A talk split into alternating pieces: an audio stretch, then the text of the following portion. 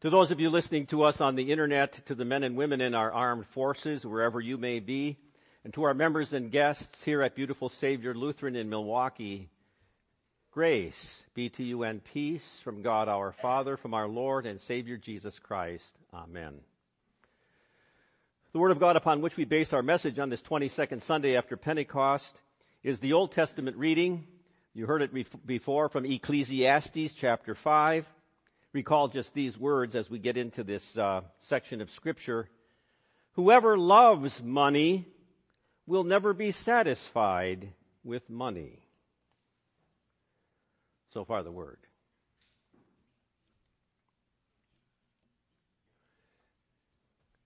In the name of our dear Lord Jesus Christ, who through his precious blood made all of us richer than anyone in the world because we possess the riches of eternal life in heaven. My beloved.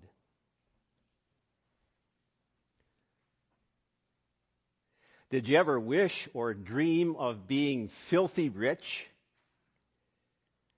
Did you take a look at the uh, Mega Millions jackpot recently? It's 1.6 billion.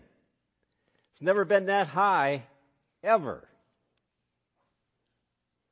The words before us this morning from Ecclesiastes warn us to be careful what we wish for.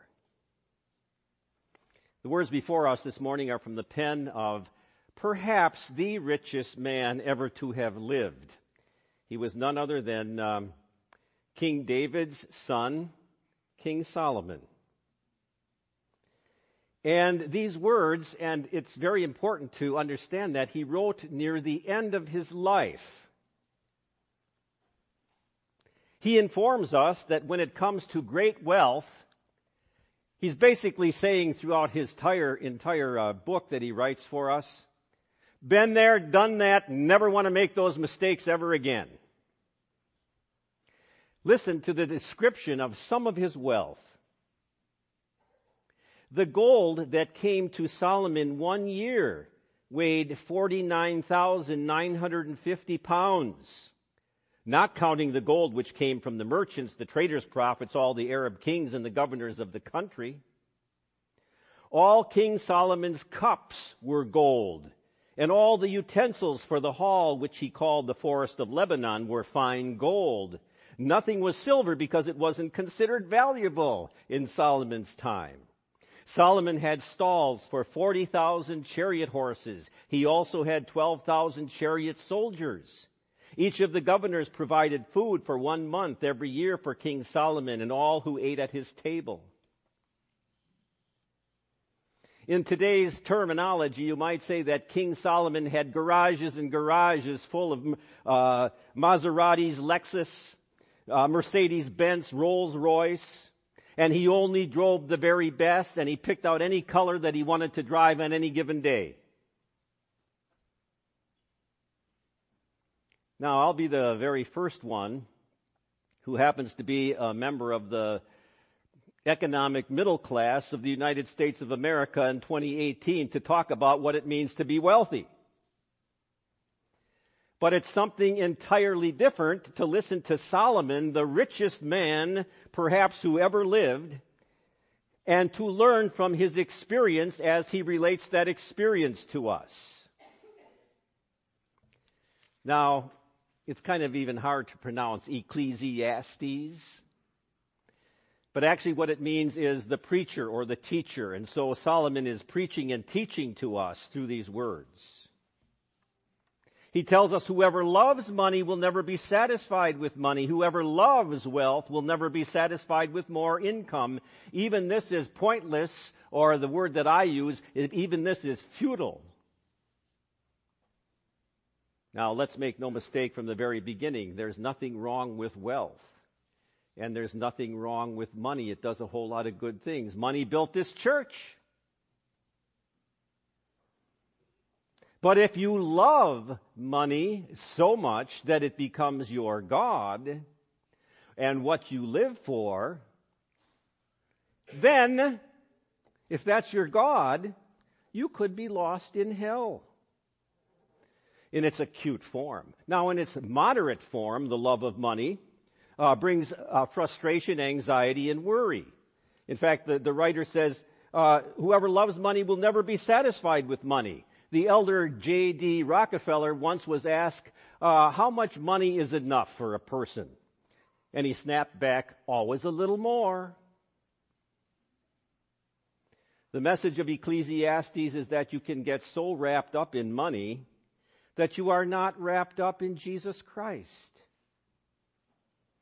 Solomon reminds us that frustration and futility comes to us when we're trying to look for lasting happiness in a place that doesn't last. It's futile. He says it's like a dog chasing its tail. It's like trying to chase the wind. It's futile. In fact, he uses that phrase, futile or pointless 35 times in his letter.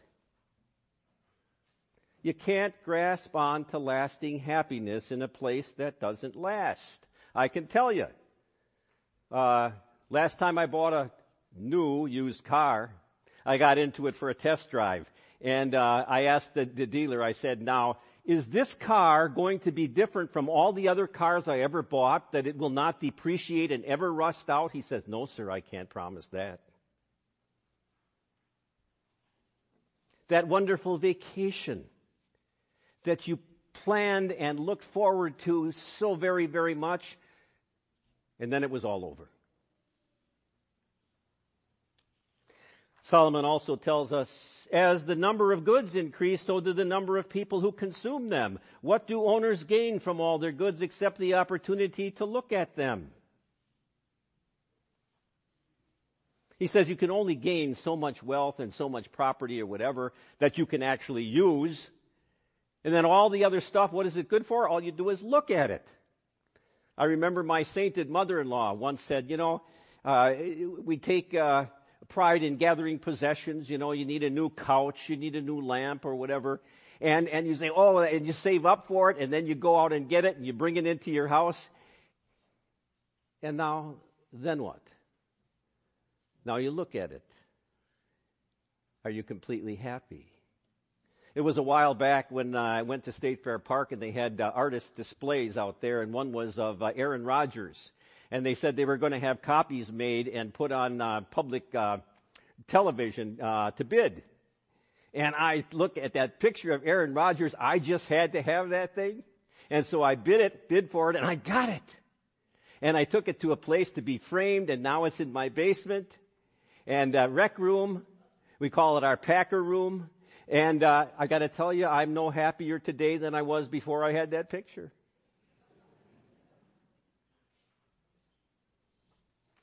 Solomon goes on, he says, The sleep of working people is sweet, whether they eat a little or a lot. But the full stomachs that rich people have will not allow them to sleep. Extreme wealth can cause worry. You can't sleep at night. You're always worrying about losing your money. Is your stock portfolio going to be devalued?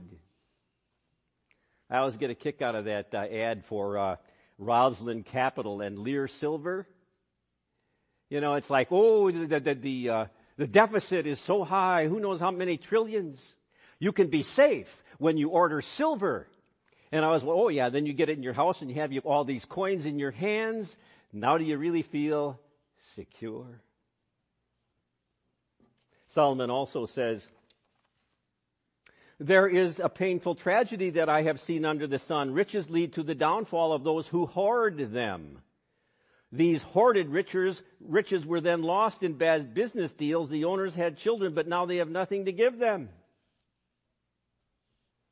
We know that wealth can be lost easily. Maybe some of you still remember back to 2008. Even the housing market took a, a dive. Some people are still underwater with their mortgages. You can lose all, he said, so that the wealthy people in bad business deals lose it all. They can't even take care of their children. And then verses 15. They came from their mother's womb naked. They will leave as naked as they came. They won't even be able to take a handful of their earnings with them from all their hard work. This is also a painful tragedy. They leave exactly as they came. What advantage do they gain from working so hard for the wind? They spend their entire lives in darkness, in constant frustration, sickness, and resentment. You can't take it with you. Somebody once said, Did you ever notice how there are no trailer hitches on hearses? We all came into this world naked in the delivery room, and we're all going to leave naked in the embalming room.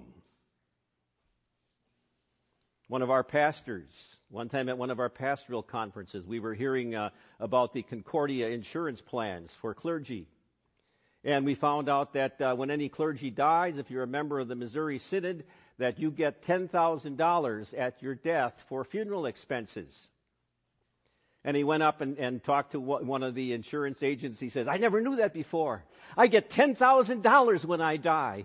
He said, No, you're wrong. When you die, you get nothing. Your wife gets it. You see, you can work so hard, but you still die with nothing. And some people, even their wealth, earns them frustration, sickness, and resentment because they can't take it with them. So we've been talking about rich people. Uh, are any of us guilty of any of the sins of rich people? No matter what economic status you are in, you bet we are. What have you been teaching your children? Or your grandchildren, or your great grandchildren, or your nieces, or your nephews? Get the best education that possibly can so that you can get the best job that you possibly can so that you can get the best bank account that you can. Or remember, no matter what, to keep your Lord and Savior Jesus Christ number one in your life. What are we teaching them by our word and example? Do you preach them that Jesus Christ is always the number one priority in your life? Now, I always hate to set myself up as an example, but you know that I've heard preach from this pulpit before how much I loved my father, and I can still remember way, way back when I was about 13 years old, I got my first job as a paper boy. And I delivered papers, and I can still remember that was the time you had to go and collect the money from the houses. And I came home the first time and I, I got $14 and I said, Dad, I got $14. Isn't this wonderful? He says, No, you don't. I said, What do you mean? He says, You got to give 10% to the Lord. A dollar forty? He said, Yeah, you give that to me. I'll put that into my envelope until you have your own confirmation envelopes. The Creator became a creature to rescue us from our disobedience and our lack of love for Him, not with gold or silver, but with His holy precious blood and with His innocent suffering and death. So what are we teaching our children? Don't get married until you have enough money. How much is enough? Well, maybe we'll never have enough, so we'll just start living together without the benefit of marriage and you force them into adultery. I remember many times I would counsel young couples getting ready to get married. And I would always ask them now, uh, if God uh, blesses you with children, how many would you like to have?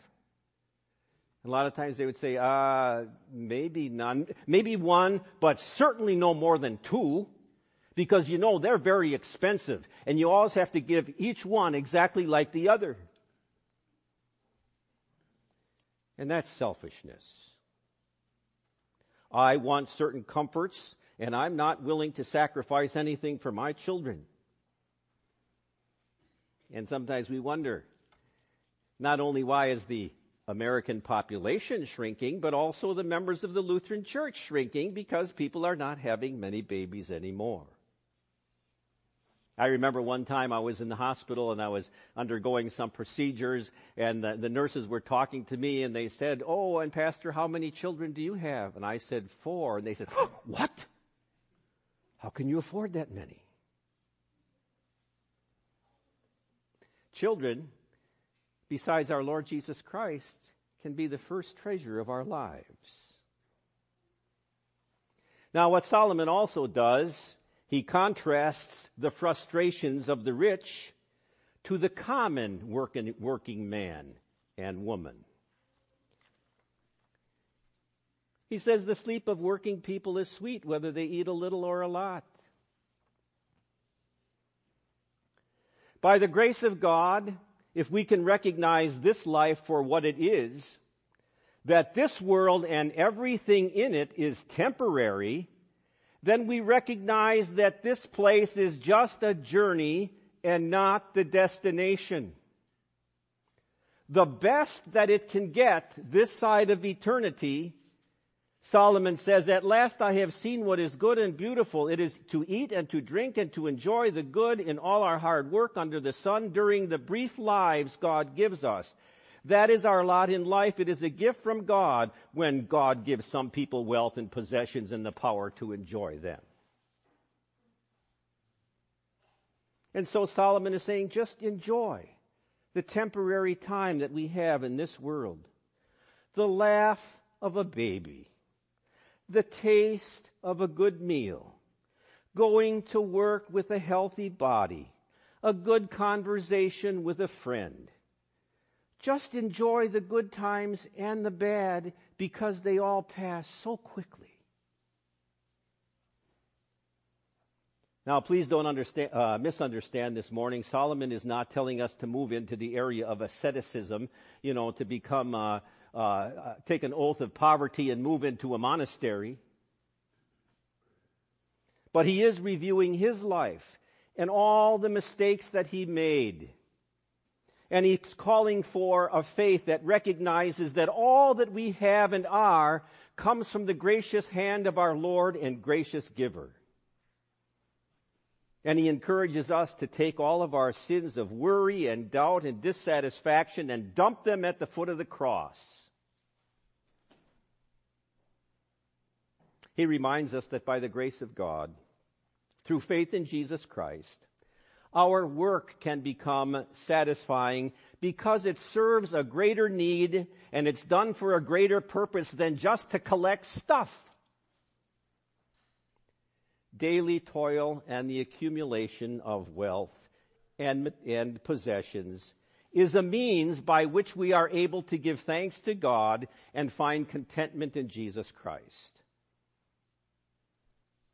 And after all is said and done, it's kind of interesting how Solomon ends this last writing of his at the end of his life, having made all the mistakes of the wealthy. He says, after having heard it all, this is the conclusion.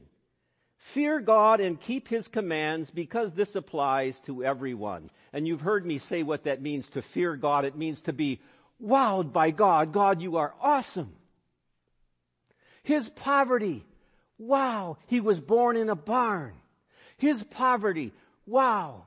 He had no place where to lay his head. His poverty, wow, he hangs almost naked on a cross for you and me. Wow, he did it all for you and for me. How can I serve him? That's the meaning of life. Oh, if I only could win that 1.6 billion. But you know the grace of our Lord Jesus Christ and though he was rich, yet for your sake he became poor, so that you, through his poverty, might become rich. You possess all the riches that neither moth nor rust can destroy, reserved in heaven for you. Through the blood of Jesus Christ, and for the guarantee of eternal life, you are truly rich, not only now, but forever. In the name of the Father and of the Son and of the Holy Spirit. Amen. Please stand. The peace of God which passes all understanding shall keep your hearts and minds through faith in Christ Jesus. Amen. We confess our faith in the words of the Nicene Creed on page 7. I believe in one God, the Father Almighty, maker of heaven and earth, and of all things visible and invisible, and in one Lord Jesus Christ, the only begotten Son of God, begotten of his Father before all worlds, God of God, light of light, very God of very God, begotten, not made, being of one substance with the Father, by whom all things were made, who for us men and for our salvation came down from heaven and was incarnate by the Holy Spirit of the Virgin Mary and was made man and was crucified also for us under Pontius Pilate. He suffered and was buried and the third day he rose again according to the scriptures and ascended into heaven and sits at the right hand of the Father and he will come again with glory to judge both the living and the dead whose kingdom will have no end. And I believe in the Holy Spirit, the Lord and giver of life, who proceeds from the Father and the Son, who with the Father and the Son together is worshiped and glorified, who spoke by the prophets.